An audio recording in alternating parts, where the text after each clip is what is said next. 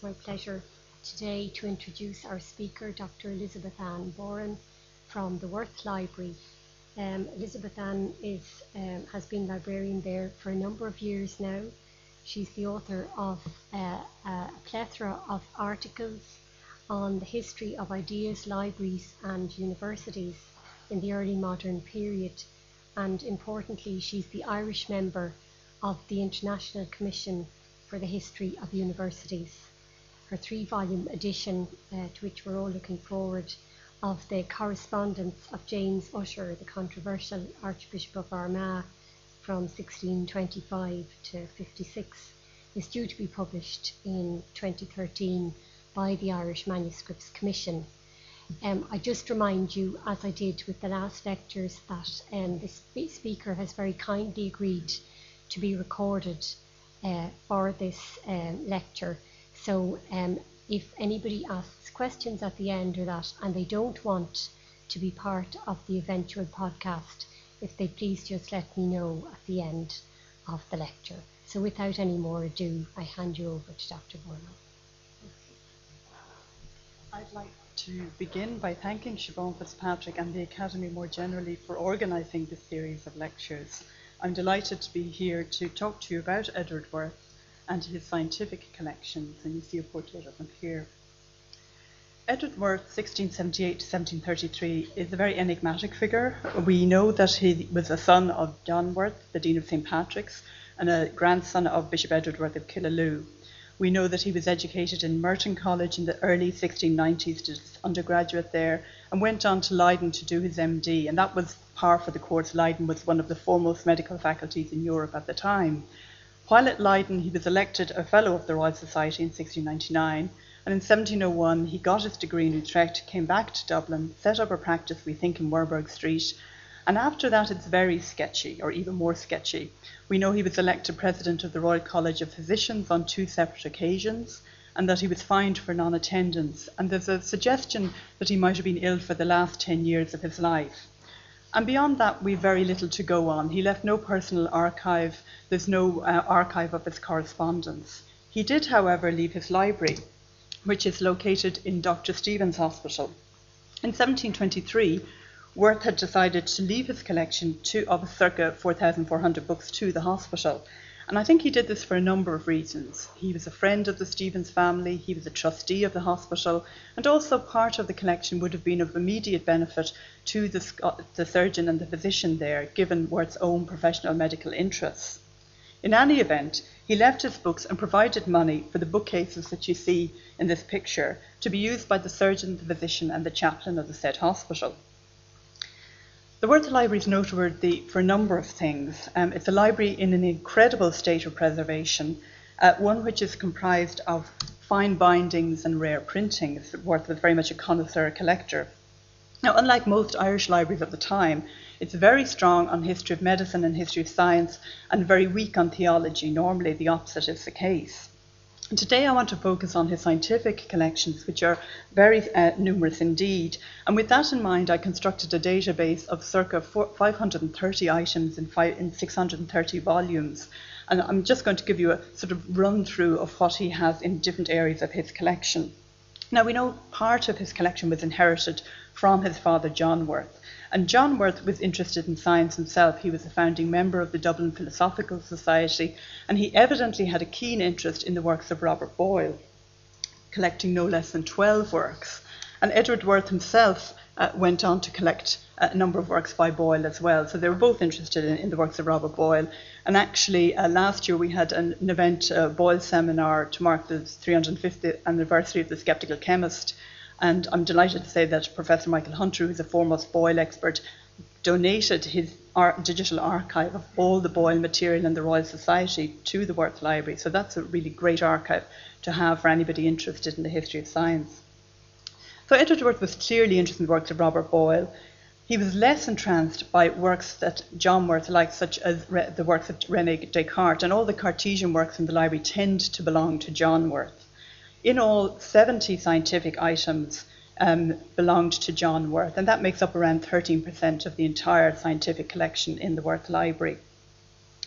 Now, tracking how Edward Worth developed his collection between the date of his father's death in 1688, when Edward was just 10 years old, um, to the mid 1720s is very difficult because we don't really have anything to go on.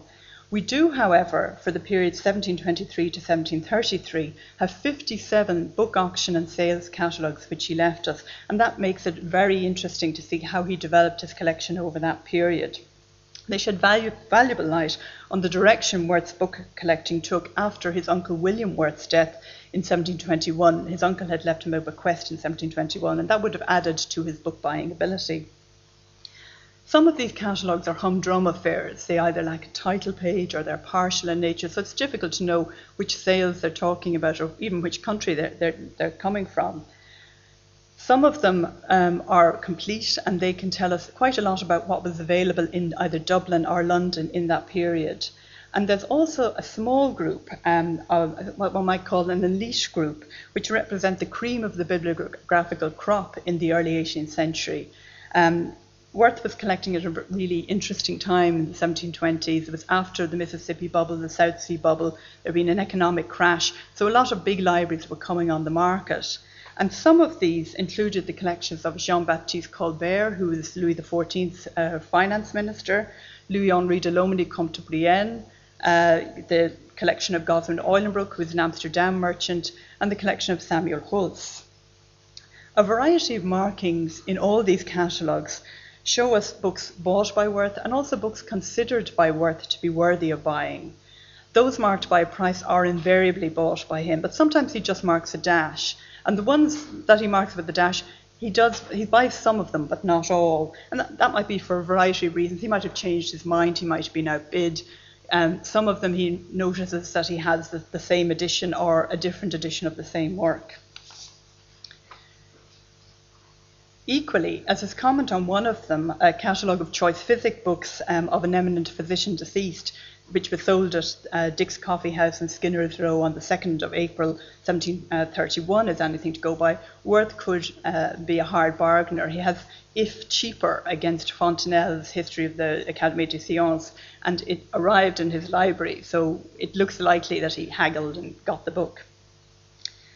An important example of a catalogue being marked and some, but not all, books um, being bought in, by Worth's, in is catalogue of the library of Nicholas Hartsoeker, uh, 1656 to 1725.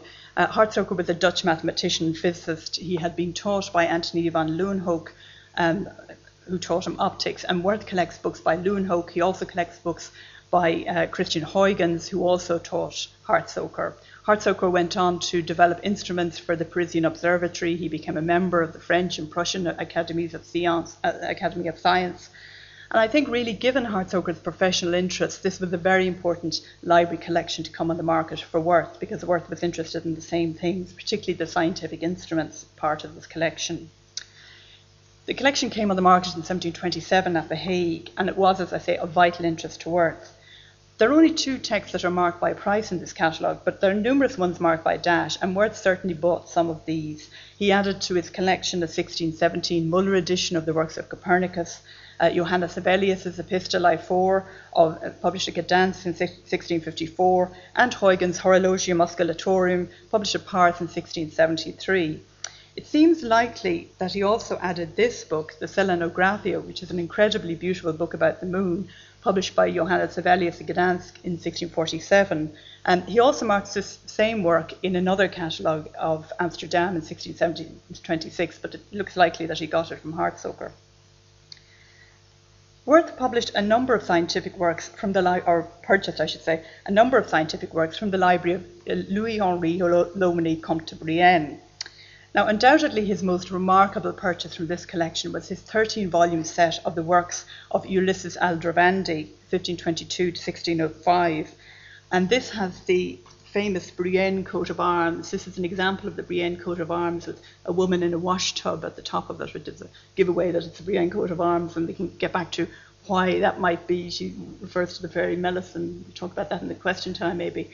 Um, this is just an illustration from one of the, the volumes on monsters from the Aldrovandi. Now, this was a deluxe set, certainly, um, but there was also a good philosophical reason for buying the set by Aldrovandi. Aldrovandry was responsible for establishing the first public scientific library. And he's sometimes dismissed as a writer who fits into the emblematic 16th century um, history of science worldview. And certainly he was not averse to referring to mythical beasts, i.e., as what you see here, among his zoological specimens. But the sheer scale of his work ensured that his natural history collection provided the basis for the first public natural history museum in Bologna in 1547. So Aldrovandi's huge work provided what one might call an overarching guide to classification for the natural sciences. Just as he sought to preserve specimens in his museum, so too in his printed works, he placed added emphasis on illustrations, and it's very, uh, uh, very well illustrated, as a further teaching aid. His work influenced later Bolognese scientists such as Domenico Guglielmini and Giuseppe Monti, and their works are likewise collected by Worth. Also from the Brienne sale, uh, Worth bought Francis Willoughby's De Historia Piscium, which had been published by the Royal Society at Oxford in 1686. This is a truly fantastic work. It's got 187 uh, leaves of plates, and it meant that it was an extremely expensive work to produce. In fact, it nearly bankrupted the Royal Society. And it was only for Edmund Halley, who was the editor of the first edition of the Principia, really pushing the Royal Society to publish the Principia, that they actually agreed to it because they were so uh, worried about their previous uh, outing in, in publishing. This isn't the only work published by the Royal Society that Worth buys, uh, not by a long shot. Um, he also had the posthumous works of Robert Hooke, which had been printed at London in 1705 and was dedicated to Newton, not by Hooke. Hooke had died in 1703, and I think he probably would have been revolving in his grave at the idea of a dedication to Newton. The Bibliotheca Eulenbroeciana, of, which is a three volume catalogue of the library of the Dutch uh, merchant Goswin Eulenbroek, came on the market in 1729. And it provided Worth with a treasure trove indeed, because Eulenbroek was a connoisseur collector like himself.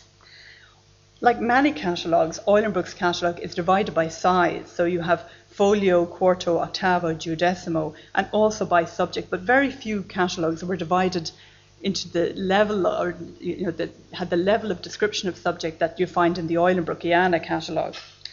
For the purposes today, the two most important sections were classes 3, Medicina et Natur- Historia Naturalis, and classes 4, Philosophia et Mathematica, and they subdivide medicine and natural history, subdivide into ancient and Arabic medicine and their commentators, recent medicine, natural history, general museum, animals, agriculture, plants, minerals, fossils, stones, precious stones, chemistry, and distillation. And by the time they got to the second volume, dealing with the quartos, they'd added more fields, so that you have horticulture being added. Philosophy and mathematics is a bit more stable, or they, they don't tend to change that too much. Um, in the folio uh, volume, you have philosophical writings, mathematical writings, astronomy, waters, rivers, music, and with in the second volume, you have mechanics and optics being added as further subdivisions. This subject division is important because it reminds us of the porous divisions between medicine and natural history, but also between the different areas of natural philosophy and natural history. And I think it's also important because it points to the importance of Eulenbroek's collection for Worth. Eulenbroek had a deep interest in all things scientific, and that's what made his collection so interesting to Worth. Worth certainly bought a number of works from the Eulenbroek collection, which fitted in very well with the scientific library. He bought the Royal Museum of Christian V of Denmark, which was printed at Copenhagen in 1696, as well as a book on rare plants in the garden of the Villa Farnesina in Rome, printed at Rome in 1625. He extended the French part of his science collection by adding the Harmonicorum of Marin Mersenne, Paris 1648, and a collection of mathematical and physical works published by members of the Académie des Sciences, as well as a history of the Academy published in 1698. Undoubtedly, one of, the most, one of the most important works that Worth bought from the Eulenbroeciana was his copy of Tycho Brahe, the Danish astronomer's work, Astronomia Instaurata pro Numismata, published at Uraniborg in 1610. From the three volume auction catalogue of the Samuel Hulst collection, which took place at The Hague in 1730, Worth bought an array of items in all subjects, especially scientific. Indeed, it is significant that in the pages of the second volume, which deal with the quartos, and the third volume with the octavos, the only pages that are cut so that he could read them are the books on science and medicine. Here purchased Aldine copies of Aristotle's De Natura Animalium and De Caelo, along with a few other works on physics by Francesco Patrizzi, and the rather more up to date Vitale Giordano's Fundamentum Doctrinae Motus Gravium, published at Rome in 1688, and Georg Ernest Stahl's Fundamenta Chimia, published at Nuremberg in 1723. 21 of the catalogues had been printed in London and relayed what was on offer there. Here, the individual collections were coming on the market, such as those of Charles Killigrew and Bartholomew Beale, whose books were sold in December 1725. And from these two collections, Worth was able to track down and buy books such as Borelli's History of the Eruption of Mount Etna in 1699 and Joseph uh, Christoph Sturm's Collegium Experimentale, published at Nuremberg in 1676, the latter being work on experimental physics. Other individual collections, such as William III's secretary, Monsieur Delone, were also sold at London, but some collections were less useful to Worth. If the individual collector wasn't interested in science, but then obviously Worth wasn't going to find useful items for his collection. So a lot depended on individual taste of collectors. Worth also did not entirely neglect the local book trade in Dublin. He's nine catalogues in all, but the very fact that you have so few Dublin printings in the Worth Library indicated his attitude to what was coming out in Dublin. However, as the catalogue of books newly arrived from England, Holland, and France, which Smith and Bruce published in 1726, reminds us, the Dublin book trade was heavily dependent on imports. From this catalogue, Worth bought only one pseudo-scientific work, Matthias Hiller's Hierophyticon, published at Leiden in 1725. He marked a number of works in the catalogue of the Dublin bookseller Richard Norris, uh, catalogue that came out in 1729, but only purchased one, John Bainbridge's Canicularia, which had been uh, published in 1648, I think. Um, that was a book on Sirius the dog star. Many of the catalogues available in Dublin too closely modelled that of John Nicholson's. Nicholson had been a rector at Donoughmore in Donegal. He was very strong on theology, but hardly any um, natural history or natural philosophy. These catalogues are a treasure trove in themselves as they point to how Worth developed his library and what was available to the discerning collector in early 18th century Dublin. Clearly, a number of trends emerge. Worth as a connoisseur collector, avidly tracking down rare printings and fine bindings. But lest we focus too much on the outside of the book, it is clear that Worth was also thinking in terms of content and searching for specific authors, authors who he marks again and again. I'm talking about people like John Ray, um, uh, Robert Hooke, uh, Francis Willoughby, all good fellows of the Royal Society. The catalogues and his collections also tell us something more. We don't have all of them, because we can see in some of the books and some of the annotations in the Worth Library that some of them came from the Bibliotheca Colbertina, and he certainly didn't have a copy of the 1729 sale of the books by Jean, of Jean-Baptiste Colbert. The relatively low figure of books marked, uh, scientific books marked in all 57 collections, 113 in all, suggests something even more thought provoking. We, are not, we should be wary of concentrating too much on the period 1723 to 33 simply because we have evidence to show the development of the collection at that stage. It seems likely that Worth had been continuously adding to his scientific collection throughout his life.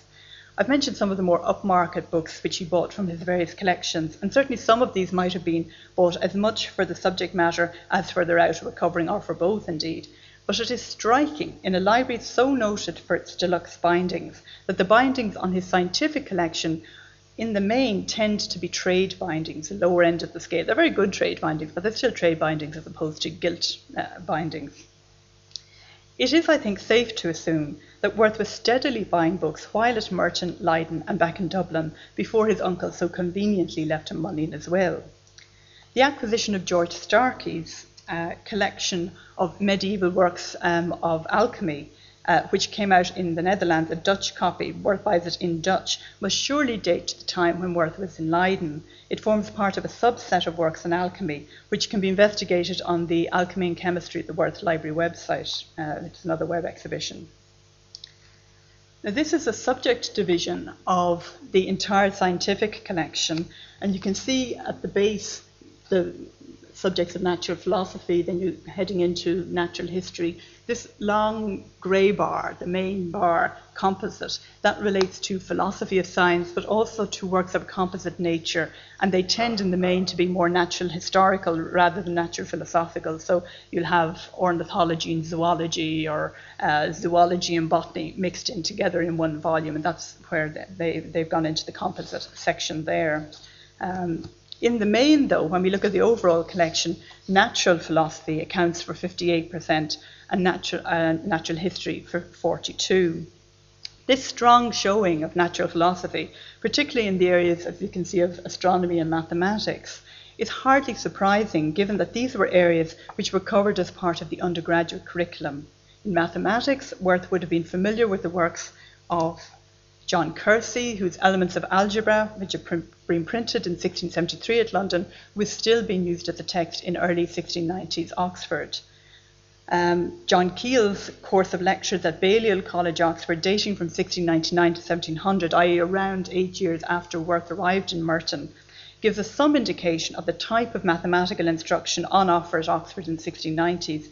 It includes not only arithmetic, geometry, algebra, and trigonometry, but also comprised a combination of both theoretical and practical mathematics, and these trends are reflected in Worth's own mathematical collection.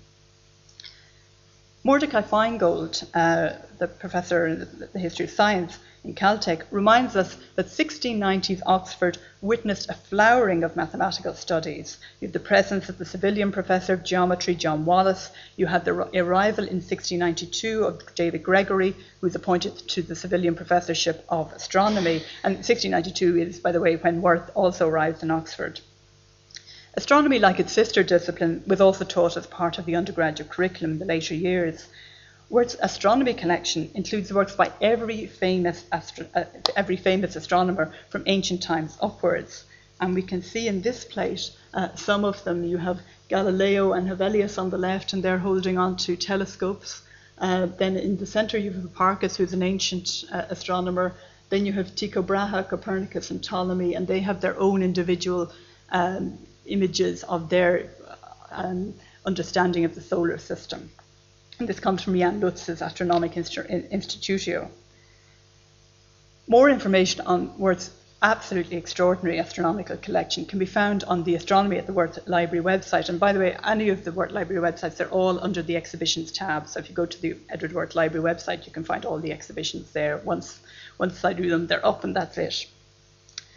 We can see from the subject division slide that Worth's purchase of Aldrovand's Natural History fits neatly into the overall scope of his collection, which is clearly interested in all areas of natural history, especially botany, which you can see in the, the dark grey bar or the green bar. The dominance of botany is no accident and should be seen in the context of pharmaceutical works. Botany was, after all, one of those porous areas between natural history and medicine which any self respecting medical practitioner needed to know. Early modern physicians played a fundamental role in the rise of botanical studies and more generally natural history in the early modern period. We see this in the papers of the Royal Society and in the papers of the Dublin Philosophical Society, where natural history accounts for a dominant subsection of all the experiments and reports. And Worth is a very good example of this. When he went to Leiden, uh, he would have been taught natural sciences, and Leiden, following the model of the University of Padua, had set up a botanical garden there in 1593. Back in Dublin, Robert, Robert Huntington, the Provost of Trinity College Dublin, had set up a physic garden in 1687. And it seems likely that beyond these institutional physic gardens, doctors like Worth would have had their own garden as well. Throughout the 16th century, physicians in particular have played a prominent role in the investigation of botanical specimens, and it is striking that Worth has, has copies of works by all the leading practitioners Otto Brunfels, Leonard Fuchs, Pietro Andrea Mattioli, Guillaume Rondelet, Francisco Hernandez, uh, Rembert Dodoens, Ulysses d'Aldrovandi, who I mentioned, Andrea Cesarpino, Carlos Clusius, Matthias de Lobel, and Caspar Bauhin. Many of these works are found in folio formats in the Worth Library. These were clearly expensive items to produce as they included a host of illustrations. We see here Leonard Fuchs's famous work of 1542. Fuchs was particularly adamant about the need for new illustrations, i.e., not reusing copies, and his text included not only pictures of the plants themselves, but also of his team of illustrators and engravers. In this, we see Heinrichs Fuhlmauer and Albertus Mayer, who were the illustrators, and the engraver was Vitus Rudolphus Speschlen. Worth had a phenomenal collection of botanical works, early modern botanical works, and this will be the theme of next year's online exhibition. The driving force behind such works was a search for plants that would be of medicinal value, a search that was given added impetus with the rise of new diseases such as syphilis. And this in turn led to an interest in printing books uh, about plants and animals of the New World. And an example of this is Worth's copy of Francisco Hernandez Nova Plantarum Animalium et Mineralium Mexicanorum Historia, which came out in Rome in 1651. Hernandez was a Spanish physician who'd been sent to the New World by Philip II, um, and the resulting work was published under the auspices of Philip IV. And that's on the left hand slide at the top, you can see the royal coat of arms of Philip IV. Uh, this was the work that incorporated illustrations and descriptions of plants and animals from the New World, giving their native and Latin names. It was a huge undertaking, and despite official backing, took a long time to come to fruition. And it was finally published due to the cooperation of a team of editors and correspondents who sought to substantiate Hernandez's uh, observations. And I think that was no accident because much of the work on natural history at this period was the result of scientific scientists corresponding with each other, sharing their observations, and publishing them in various scientific journals, which were likewise collected by Worth.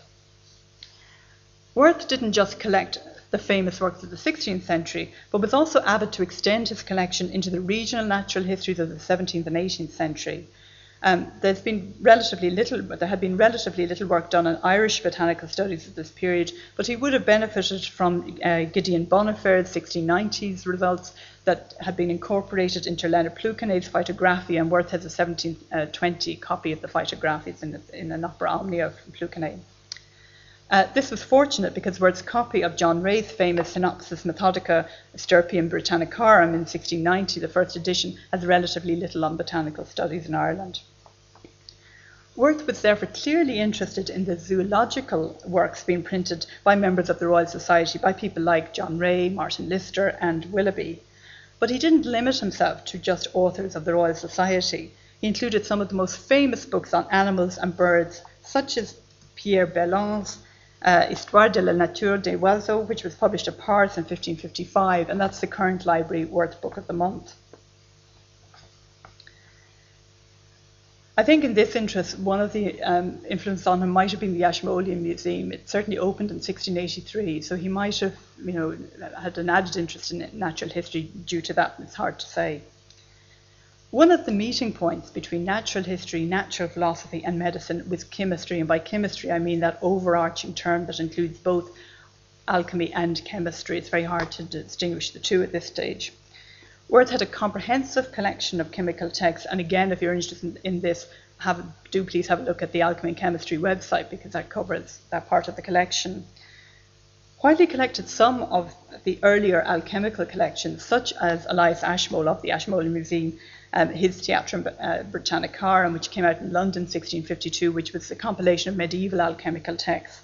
It appears that Worth's real interest was in the later 17th and early 18th century chemical textbooks, such as Nicaise Lefebvre's uh, A Complete Body of Chemistry, which was published at London 1670. And we see here an illustration from this book showing calcination of antimony by the sun. Worth seems to have been particularly interested in how chemistry was taught in the universities of England, the Netherlands, and Germany. His library includes textbooks which show us what was being taught not only at Oxford, Leiden, and Utrecht, uh, universities that he had some experience of, but also Leipzig, Wittenberg, Halle, and Jena, and indeed at the popular lecturing courses at London, experimental lecturing courses in, in, late 17th, early 18th century London. And he likewise collected chemical works emanating from the European courts, the early modern European courts, where you get experimental chemists uh, increasingly being employed as state officials. It is clear that the overarching philosophy of science guiding Worth's choices was a strong adherence to Newtonianism, and it is for this reason that the annual online exhibition at the Worth Library, which I'm launching now, as in today, is on the theme Newton at the Worth Library. And we see here the homepage. Um, and I'd like to thank Maria McGarry of WebWorks for the design of the website. I hope you'll explore it after the lecture. Um, the Royal Irish Academy has kindly made available two laptops there so you can play around with it or play around with it on your own computers uh, at home. As you can see, the website is divided into a discussion of Newton's own works, um, which were owned by Worth, and the various commentaries and interpretations on the Principia and the Optics, which he likewise collected. And in conjunction with this, there's a section on the various debates which uh, Newton engaged in with Robert Hooke and Gottfried Wilhelm Leibniz, and also how members of the Royal Society defended his experiments uh, in the Royal Society. Edward Worth's loyalty to Newtonianism is made strikingly apparent by the fact that he collected not one but two copies of each of Newton's major works, a second and third edition um, of uh, second and third edition of the Principia, the first English and Latin editions of the Optics, and some of these are on display in the Worth Library, and we've open days tomorrow and Friday if you want to come down and have a look at them. Um, a first edition of the Arithmetica Universalis, and on the right, a 1732 Leiden edition, and also finally the posthumous publication of his Chronology of Ancient Kingdoms Amended. This one on the right is by a guy called Arthur Bedford, and it's a reply, a very um, um, turgid reply to the Chronology of Ancient Kingdoms. In addition, Worth also collected a host of commentaries which sought to explain Newton's findings in the Principia and replicate his experiments in the optics. As the Reading Newton section of the website demonstrates, Worth collected the vast majority of the major commentators, uh, Newtonian commentators of his day, or texts by them rather. Worth was clearly trying to collect copies of the Principia, and he may have been foiled in his search for a first edition because the 1687 first edition was very difficult to get. Um, they only published three to four hundred copies, so by the time Worth would have been collecting, seriously collecting, um, it was probably impossible to track down. As the title page of Worth's third, or uh, his second edition of 1713 suggests, there were, however, other reasons why he might have targeted this more readily available work. First of all, it had been edited and extended to include new material, and among the new material was the famous General Scholium, in which Newton went beyond uh, mathemati- mathematics and physics to argue that the universe could not have could have not have come into being, quote, without the design and dominion of an intelligent and powerful being. And he framed his analysis of the attributes of God by declaring that, and I quote again Newton, to treat of God from phenomena is certainly a part of natural philosophy. We should also remember that it also took time for the Principia to make its mark. The difficulties associated with reading the text are well known. There's a famous story of two Cambridge undergraduates seeing Newton passing by and saying, There's the man who wrote the book nobody can read. So it did take a long time for the Principia to kind of percolate down through. Those who did devote their attention to the text, I, you know, high-powered mathematicians, were anxious that a new edition come out because they'd noticed some typographical errors and some other areas uh, in it. Newton himself was also thinking about a second edition fairly early on. We've his annotated, uh, well, we not the Worth Library, but Trinity College, Cambridge, has an annotated copy of its first edition, and you can see that he's uh, you know, thinking of changes relatively soon after 1687. Worth's copy of the third edition of the Principia contains his brief note on Newton's death on the frontispiece portrait of the edition. And the very fact that Worth actually uh, did this is noteworthy because Worth was not given to annotating his books. The 1626 edition had been ed- uh, edited by a chap called Henry Pemberton. Uh, Pemberton was, like Worth, a physician uh, by profession, a mathematician by avocation, unquote. Why Newton appointed Pemberton rather than a better known mathematician is unclear. Um, I think he might have felt that Pemberton was an, an, easier editor to get on with. The editor of the second edition, Roger Cotes, had brought in quite a lot of changes, and Newton was not terribly open to, to too many changes. In any event, the third edition allowed Newton to add further material which he had been preparing in the late 1710s, and he also added the famous Leibniz Scholium in Book 2, Section 2. Uh, here, Newton deliberately claimed the invention of the calculus, seeking to continue the debate with Leibniz, even though Leibniz had been dead nearly 10 years. Given that the vast majority um, of the Principia eschewed Newton's new analysis and instead depended on geometrical proof, it was a tough argument for Newton to make. And if you want to learn more about the Newton, Newton and Leibniz debate, um, you, you, find a page on the website that deals with it. Worth might not have been able to track down a first edition of the Principia, but he was far more fortunate with the Optics, which was published at London in 1704. Based on Newton's experiments in the 1670s and 1680s, the Optics proved to be a far more accessible text, and, his man, and its many experiments were replicated again and again by key Newtonians such as John Theophilus Desaguliers. Um, Desaguliers was uh, the curator of experiments in the Royal Society. He was also a lecture in London. He had a very popular lecturing course, and Worth had some of these popular lecturing textbooks. Uh, we see on the left Desaguliers' A System of Experimental Philosophy. Um, the textbook by Humphrey Ditton on the right was again one of, part of this experimental philosophical lecturing courses in London. Worth's second edition of the Optics, which was translated into Latin in 1706, also helped to spread Newton's ideas on the continent, Latin being the lingua franca. Now, undoubtedly, these two works were the principal texts by Newton, but Worth also collected two editions of Newton's Arithmetica Universalis, the first edition printed at Cambridge in 1707 and Wilhelmus Gravesand's 1732 Leiden edition. This was perhaps Newton's least fav- favourite work. Um, he didn't even put his name on the title page of the 1707 edition. His distaste for it may have been connected with the fact that he felt that he had been forced to write it in order to gain, a seat, gain his colleagues' support in the 1705 uh, parliamentary election. So he really was trying to distance himself from it. And I think the driving force behind the 1707 edition was a chap called William Whiston, who was one of Newton's most uh, fervent disciples. The resulting work was a strange combination of fairly basic mathematical uh, material, which actually accounted for its popularity, um, and also some of Newton's mathematical insights, which drew the attention of scholars like Wilhelmus Gravesand. It became a standard text in Britain, uh, particularly, I suppose, after 1728 when there was an English translation, but it never really took off on the continent. A far more controversial work was Newton's Chronology of the Ancient Kingdoms Amended, which was published posthumously in 1728. Newton had been loath to publish his views on this, as he was afraid that his anti Trinitarian views might become public. And certainly, Church of England clergymen reacted strongly to the work, and that's uh, the Arthur Bedford text that I showed you earlier. It's difficult to know where Worth stood on this. He may just have collected the chronology because he wanted to have all of Newton's works. He doesn't seem to be particularly interested in the theological implications, um, or indeed the theological works by William Whiston. Beyond these four works, in their various editions, there are a host of commentaries and textbooks on Newton's ideas, and in this website, I've divided them into two different areas uh, reading Newton, um, which is divided into uh, which is divided into physicians, uh, mathematicians, astronomers, and theologians. So, of course, they're not mutually exclusive groups. You can be a theologian and astronomer fairly easily. Um, there's also a teaching Newton section, which looks at his textbooks and how Newton was uh, taught at both undergraduate courses and also in the experimental lecturing courses in London. The largest group is, unsurprisingly, um, given Worth's own profession, that of physicians, and Worth assiduously collected texts which sought to apply Newtonian concepts to medicine. Worth's collection of texts on Newtonians bears out the Scottish Newtonian dominance of the interpretation of Newton. You have the Aberdeenshire David Gregor, who I mentioned earlier. He provided one of the first introductions to Newtonian astronomy.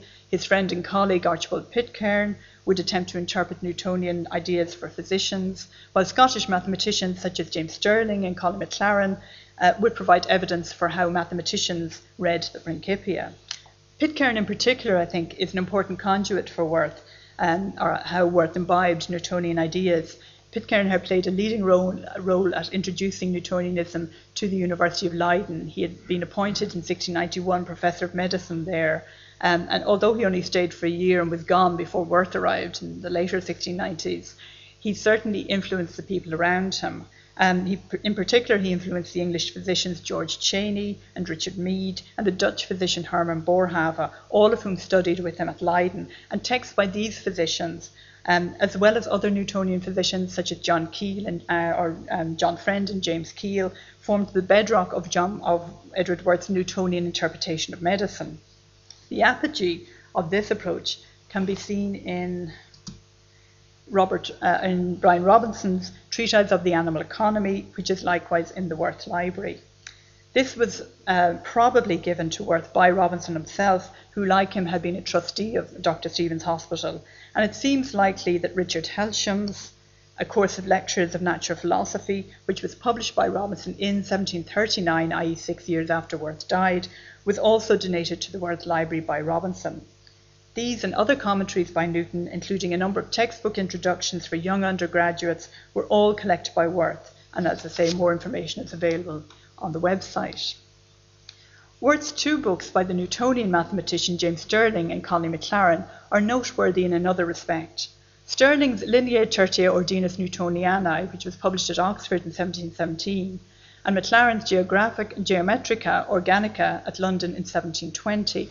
And I think it's important to look at the late date of those publications because they not only represent Worth's allegiance to Newtonian mathematics, but also draw our attention to the fact that Worth had a genuine interest in mathematics. He didn't just buy the textbooks that he and his cohort would have studied when he was at Merton College in the early 1690s, but he continued to buy mathematical works up to the time of his death. His collection then was very much at what we call the hard edge end of science and indicates that he was heavily in favour of the mathematization of science which Newton had advocated. So, really, we're not talking about coffee table books here, but textbooks which only a keen mathematician would have appreciated.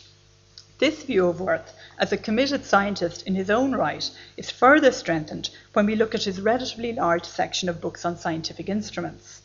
It is clear that Worth was particularly interested in sci- scientific instruments of all kinds, and some of these were investigated in the 2009 Astronomy at the Worth Library exhibition. Uh, because he didn't just look at the astronomers or the different aspects of the solar system, but he also looked at the scientific instruments they were using. And probably the most famous one of all is Tycho Brahe, the Danish astronomer Tycho Brahe's seminal work on astronomical instruments, the Astronomicae Instaurata Mechanica. And you can see Brahe over on the left and Brahe again on the right with his large uh, mural um, quadrant.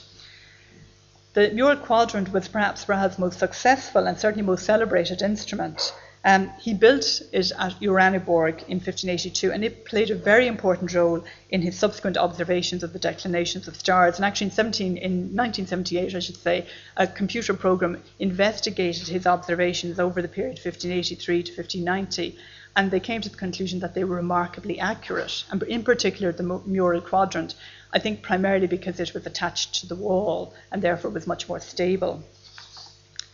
Worth also collected what one might call a companion work to Brahe's Astronomia Instaurata Mechanica, the Machina Coelestis of Johannes Hevelius. We see here an illustration from it of a very large telescope. Indeed, many of the instruments in Brahe's works are commented on in that of Hevelius. The chief difference between them is not so much um, in their function, but in the scope of the two works, because Brahe died a few years before the invention of the telescope, whereas Hevelius was one of its principal uh, exponents. Worth was clearly interested in any works on the telescope, and he collected Pierre Borel's historical investigation of its development, which accorded the invention to two German Dutch lens makers, Hans Lippershey and Zacharias Janssen. Despite his work on detailing the construction and use of telescopes, Hevelius was still very old school when it came to their method, when it, when it came to his method of observation. The use of telescopic sights um, was part of a debate. Uh, he had a debate with Robert Hooke on the use of telescopic sights. He was against. Robert Hooke was for the idea of putting a telescopic sight onto a, a traditional device. Worth, as a fellow of the Royal Society, would have been aware of this debate, and he might also have been interested because William Molyneux also became involved in it. Molyneux was a founding member of the Dublin Philosophical Society. and he had written a book, the Sciothericum Telescopium, uh, uh, which was published in Dublin in 1686, which talked about putting telescopic sights on sundials. And that work is, again, like everything else I've been talking about, in the Worth Library. Um, Molyneux was clearly very fond of this production. He uh, said to uh, the Dublin Philosophical Society that it had improved the art of dialing before lame and imperfect. Unquote. These are just some of the instruments that Worth was interested in. He certainly didn't limit himself to astronomical instruments, but was equally interested in things like Lewin, uh, and Hooke's work on microscopes. To conclude, when we look at Worth's collections, we therefore see that the well known tension within the Royal Society between the natural historians on one hand, who felt neglected by the Newtonian mathematical takeover of the Society, is not reflected here. Worth was able to combine both an interest in natural history and in Newtonian mathematics and physics. His scientific interests were wide ranging and provide us with an invaluable resource for historians of early modern science in Europe. With this in mind, I'm delighted to announce that the trustees of the Edward Worth Library have decided to institute a Worth Library History of Science Research Award, which will commence in 2013, details of which may be found on the Worth Library website. This is intended to draw attention to the wonderful scientific resources which Edward Worth has left us and to encourage research into the history of science more generally. It is, I think, something of which Edward Worth would heartily have approved. Thank you.